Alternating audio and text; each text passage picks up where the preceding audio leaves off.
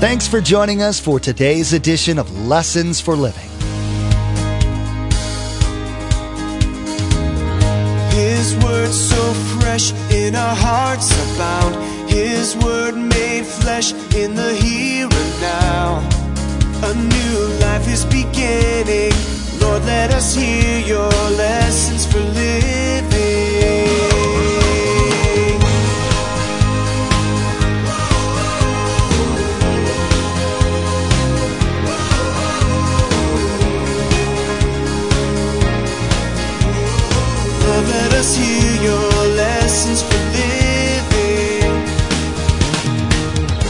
If I'm going to be a teacher of the Bible, should I speak about money? Well, you say, I don't like you speaking about money. You have the wrong concept. You'll get the right one if you listen. You see, the New Testament alone speaks more about money than heaven and hell. Five times more is said about money in the Bible than prayer or faith. Five times. Did you know that money is mentioned over 2,000 times in the Bible? Wow! With those numbers, it's safe to say we should pay attention. Today, Pastor Mark teaches that Jesus spoke about money and how to use it more than he did about heaven and hell combined. As we begin this study, it'll be important to start with a fresh perspective as you realize God's given us biblical principles for our finances. Scripture says the earth is the Lord's and everything in it, the world and all who live in it. Listen in to hear more on this verse and the keys to managing God's resources. Remember, there's quite a few ways to receive a copy of Pastor Mark's teaching. We'll be sharing all that information with you at the close of this broadcast. Now, let's join Pastor Mark in the book of Psalms, chapter 24, verse 1, for part one of our message entitled Money Matters. Turn to Psalm 24. We'll be back to Proverbs in a moment. I'm going to give you an opportunity to uh, see a principle that is many times in the Bible. You kind of have to play with it and guess what it is as we go through. But let me just give you the illustration. Let's say right in front of this podium this evening is a huge pile of a thousand dollar bills just as huge as can be. And I'm going to give you 15 seconds to get as much of it as you can. But you have to use one of my two tools to do it. Now, you say, where is that in the Bible? We'll get there. Just hold on. Do you know when we speak about our topic tonight in the book of Proverbs that money matters? I want you to guess how many times the topic of finances, money, and possessions is found in the Bible 300, 700, 1200, or 2300? How many do you think? 2300 is exactly right. Plus, 2,300 times the Bible speaks about money, finances, directly. Now, if I'm going to be a teacher of the Bible, should I speak about money? Well, you say, I don't like you speaking about money. You have the wrong concept. You'll get the right one if you listen. You see, the New Testament alone speaks more about money than heaven and hell. Five times more is said about money in the Bible than prayer or faith. Five times. Jesus gave us 38 parables. 16, almost half, are about finances. Do you think God was trying to tell us something? Money matters. Say it with me. Money matters. You know it matters. I was reading just recently, people were asked what the number one stressor in their life was. The number one stressor was the thing that caused them more hassle, more stress, more worry, more concern than anything else. Well, it shouldn't surprise us. Jesus knew that. God knew that. So in His Word, we find out one of the greatest keys to living life. It's how to handle our money. Now, money isn't everything. Life really isn't about money. And yet, let me share this with you. If you get what I'm going to teach tonight and next week, it will incredibly change your life. It has mine. I'm still learning, but I'm still working on it. You see, there's, there's absolutely no accident that God knew that money was part of us, so intimately part of us. So he gives us principles in his word. We're going to go through six of them, only two tonight, four next week. He gives us six principles how to, to handle my money, my finances in the word of God. Now, giving is not God's way, so you can relax, of raising money. When God spoke about it in the Bible, it wasn't about, you know, trying to build the temple or build a new book or whatever. Giving was about taking my character, which without God is selfish, greedy. Shall I go on? Give me, give me, give me, give me. That's my nature without God. So God tells us in His Word about giving so that I can have His character because God is a giving God. And when I do that, I will become more like him. As you listen to this teaching now, you become more like him, you become giving, and you become generous. Now, before we get to those six principles, there's three basic foundations we need to look at. You see one of them in Psalm 24. Let's read it. Verse 1.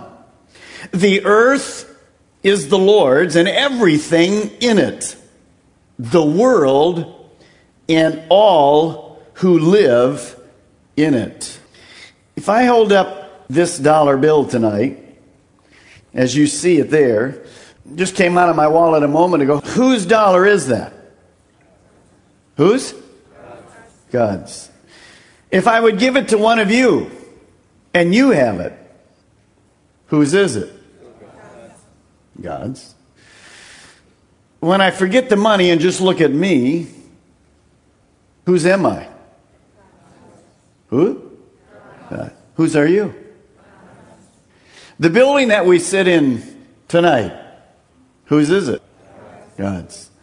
The moped you rode. the one that costs whatever. Whose is it? God's. See, if you'll get that, if you'll understand that, the rest goes pretty easy as we go through. You see, the earth is the Lord. So here's the first of the three foundations. Number one, God owns everything. Everything.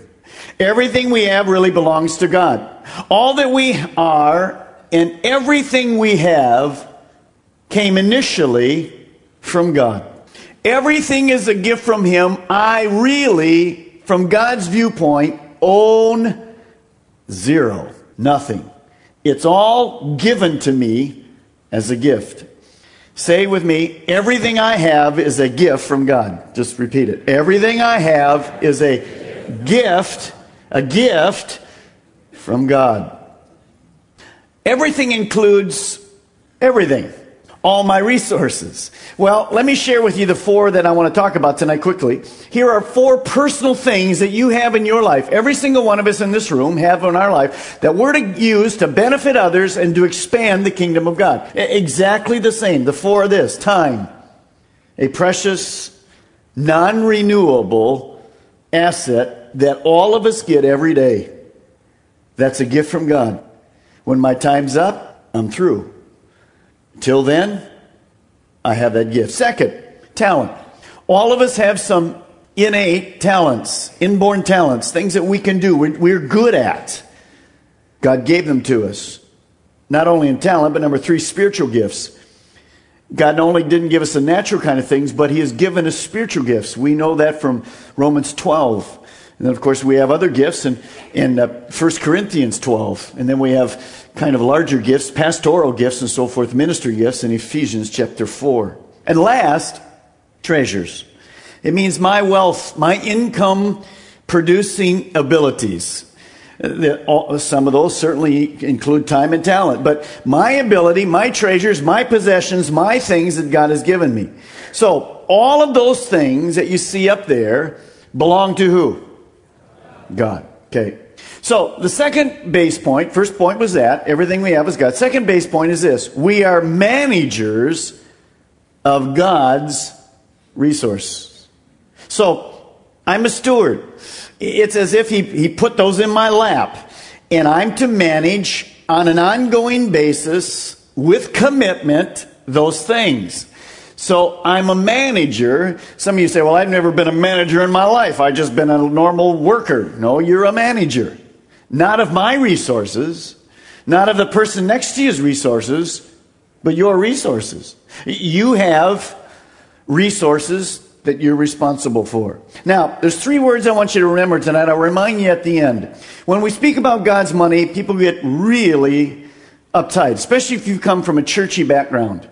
You're waiting for the for the big push, you're waiting for the thermometer to come, you're waiting for the pressure to come, a third offering tonight or whatever. You're waiting. You're going to be waiting a long time. But here's three words we need to understand. Number one is privilege. Number two is enjoyment. Number three is accountability. Write those down. Privilege, enjoyment, and accountability. Now remember, we're talking about your finances. We're talking about your Visa card. We're talking about your Christmas presents. We're talking about the car you're thinking about buying. We're talking about the business that you're thinking about going in. We're talking about those of you that are still trying to figure out how you're going to pay this month's rent. That's what we're talking about. It's real world. It's real stuff. Stuff. Now, number one, we get the privilege to manage his resources. I have the privilege to manage his resources. That's a privilege to me. Think about it. Everything I own comes from God. Whatever is needed in my life to accomplish what God wants for me, he'll give me. All I have to do is ask. God never asks me to do anything unless he equips me to do it. So if God calls me to do something, he will provide that for me. So I have the privilege of operating with all of God's resources in every area of life I'm at, wherever it is, doesn't matter. I have that privilege. You know the statement we use lots of times around here. You got to get it in your mind. Where God guides, God provides. When we started this fellowship from day one, we had no money. From day one, we just trusted God. We had the privilege of managing his resourses. And from that day to this day, we've always had everything we needed to function to do what he had. It was always there. Whether it was people, whether it was time, whether it was finances, whatever, it was always there. We've trusted God. We had that wonderful privilege. I'll share more with about that a little later. Second, God not only gives us the privilege, but gives us the enjoyment. The enjoyment. That's kind of an oxymoron, isn't it, for giving? Some people think if you talk about giving, you can't, how can you be talking about enjoyment? I mean, I have to give them my stuff. It can't be right. I want to keep my stuff. I don't want to give my stuff. But it's really enjoyment. Other people think this. When you talk about God and you talk about enjoying, they think it can't be. But the Bible says this. Number one, I'm to live my life to the max. That's the way he came to give it to me. You, you know that. You're experiencing it tonight, John 10, 10. And another thing is that in 1 Timothy 6, the Bible says this, God has given us all things to really enjoy. So should we be able to enjoy things? Absolutely. You know, we're not going to go to a little mountain, strip down to whatever, sit there and eat bugs and rice and hmm, and be holy. If you want to, go for it. I ain't coming with you. We're going to enjoy life as God gave it here. Now, we'll give you some balance with that next week, but all the time with all of those things, still enjoying the stuff that God gives us to manage. I want you to laugh your best laugh. In, in just a moment, get, get working on it now. When I count to three, the best laugh you have. And to do that, you have to look at somebody else that you don't know while you're getting ready to laugh, right? Come on, come on. Here we go. One, come on, get ready. One, two, three. Come on. Ah, Good. That's the best you looked all night. Do you know some of us don't do that enough? God gave us all things to richly enjoy. Ha ha ha ha ha ha ha ha ha ha. That's right. Good. Number three, I had to laugh because this one's coming. We will be held accountable for everything that God has given us to manage. See, the Bible says in Romans 14 12, each of us will give an account of himself to God. So that brings up the basis point number three. The basis point number three is this a good manager recognizes God's ownership and willingly submits to it. So everything is God's. I'm the manager of God's resources. He wants me to, to enjoy those things. He gives me the privilege of using His resources for whatever I need in my life. And lastly, really, that accountability is a positive thing. Because as I'm doing good managing His resources, I'm going to get better gifts eternally. That's what it's about. So, one of the things I want you to start thinking about tonight, just early on, early on in our teaching, is this. Because I'm going to ask you a little later. And you can't look to the person left, and you can be a Christian here 50 years like I've been. And one of the questions I asked myself while I went through this teaching, so it'd be fresh, is how am I doing?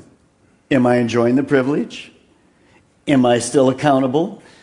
Am I doing well? If the ledger's out there, how am I doing? Not if I'm given X percent. How am I doing with the whole money jazz? With the desires for things. How am I doing with it?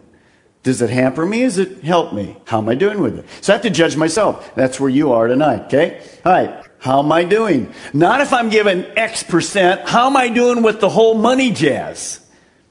With the desires for things. How am I doing with it? Does it hamper me? Does it help me? How am I doing with it? So I have to judge myself. That's where you are tonight, okay? All right. Let's go to the first uh, principle tonight. Turn with me to Proverbs 28. First one is this. You probably won't like it, but if you're going to have some stuff, God just doesn't give us stuff without this. Number one, you have to work hard. You have to work hard. Look at what the Bible says in Proverbs 28, verse 19. He who, circle the third word, what? Works his land will have abundant food. But the one who chases fantasies will have his fill of poverty. Verse 20. A faithful man. Well, who is a faithful man? It's one who works hard. A faithful man or woman will be richly blessed. But one eager to get rich will not go unpunished. The world is filled today with get rich quick kind of schemes. I mean, it's everywhere in our Florida, the lottery. You go out west, in those places where there's gambling, what is the purpose of that gambling? It's to offset this principle. What's the purpose for lottery? It's to offset this principle. But God doesn't want this principle offset because realistically, God designed us to work. That was the principle. Listen to this. A few months ago, I don't know what it was, Lynn and I just took a night off and we went down to Palm Beach and got on uh, Yahoo and Priceline or whatever and got a great place for, as you know me, or whatever. And, and I picked up this magazine called the Palm Beach Illustrated. And this was a page I tore out probably seven or eight months ago. I knew eventually in Proverbs I get the money. So I just put it in my folder and here we are. Uh, listen to this. The Palm Beaches stress test. Here's what somebody actually wrote. I'm a fourth generation member of a well-to-do family. I have a trust fund, of course. And I also have a burning desire to be a productive member of society. I've tried everything investing in real estate, investing in internet startups, minding my own uh, investments, but often I feel just empty. I wonder if my rich great grandfather ever felt like this. So here's a guy that's got this huge trust, probably more than you and I will ever have with retirement and everything our whole life, and he's investing like crazy but he feels empty. Well, I thought it was interesting, the answer. Here was the answer. We might suggest that instead of merely investing daddy's money, you actually try working for a living. I like it. We know it sounds dreadful, but there can be a lot of satisfaction in mixing with ordinary people. Who's ordinary here? You got me. We're all together. Why is this guy empty? You know why? He's supposed to be working hard. We are designed not to work off of somebody else's money. It's nice if you can have it, but to work ourselves, to be industrious. Do you know that many people that win the lottery, their lives are destroyed for life? Because they kick that job gone and they go out and, and they've lost it. Amazing. So working hard is part of God's design for us. That's how we begin to get those things that He wants to give us. I was reading some laws of work. You like this? You know, since most of us here work, here's some laws of work that I came across. See, see if these kind of relate to you at work. After any salary raise, you will have less money at the end of the month than you did before. Remember that? Next. When the bosses are talking about improving productivity, they are never talking about themselves. Is that true? Careful now. Here's one for you gals that are on the computers all the time. Important letters at work that contain no errors will develop errors in the mail. Uh, you know what happened? I double checked that thing. There wasn't a thing there. Here's another one. You are always doing something marginal when the boss drops by your desk. Mm-hmm. Here's the last one. This is very true at work. The last person that quit or was fired will be held responsible for everything in the future that goes wrong. Is that right? Well, the reason there's a problem here is this guy was the janitor, but the stock has gone down to nothing. It's the janitor's fault. We were designed to work hard. Most people spend maybe half of their waking hours working. God knew it, so his word is filled with principles about work. Now, if we don't get this first principle down, the rest of the thing about money doesn't matter because it all starts out of a good work ethic in our lives. Whether it's working at home, homeschooling, what doesn't matter. It's the amount of work and the diligence that you and I put into it. Let me let me read you a verse. You can just write it down tonight. While you're there, turn to Proverbs 10:4. Here's the one I want you to write down. 1 Timothy 5:8. Let me read it to you. God was serious when he talked about work. If anyone does not provide for his relatives, and especially for his immediate family, he is denied the faith and is worse than an unbeliever. This principle is not somebody like we have so many of today that has just been laid off. That's the kind of society we live in today. Very shaky. Nothing is secure anymore. That's not what this verse is talking about. It's not talking about, this is talking about someone who has been laid off, and it might be a year. He's, he or she's not out looking for a job. They're just lazy. They're just hanging out. Uh, there's no effort on their part. We just heard that a good manager recognizes God's ownership and willingly submits to it. This isn't just limited to our wealth and possessions, but includes our time, talent, and spiritual gifts. Along with the privilege and enjoyment of what God's entrusted you with, He expects you to be accountable for them as well. Remember, if you're going to do life right by being a faithful steward, you'll have to work hard and give generously to God and others. Maybe you're listening right now and God has placed a certain person on your heart that needs to hear this message. Or maybe you'd like to share it with all of your friends. There's a simple way to share this message. Log on to Lessons for Living Radio and click on the radio program option in the main menu. There, you'll find the Lessons for Living media player. In the Messages tab, simply click on today's date. Then you can share today's message directly on your Facebook page, Twitter feed, or send a link via email. You can even embed today's message directly. Again, to share today's message with friends and family members, log on to lessonsforlivingradio.com. Click on the radio program button, then simply click on today's date. You'll find all the options to share. Most Christians have it backwards when it comes to giving. When it comes to God and others, they sacrifice what's left over. The Bible is clear when it comes to when and how much we are to tithe. So where's the disconnect? Scripture says to honor the Lord with your wealth, with the first fruits of all your crops. Next time on Lessons for Living, Pastor Mark will examine this verse and the problem of being selfish with what's not even yours to begin with. You've been listening to Lessons for Living with Pastor Mark Balmer of Calvary Chapel, Melbourne. Please join us again here on Lessons for Living, and together, let's do life right.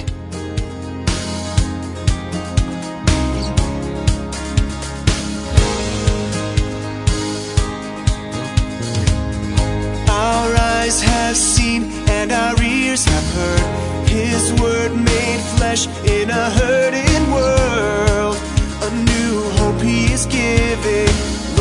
world. A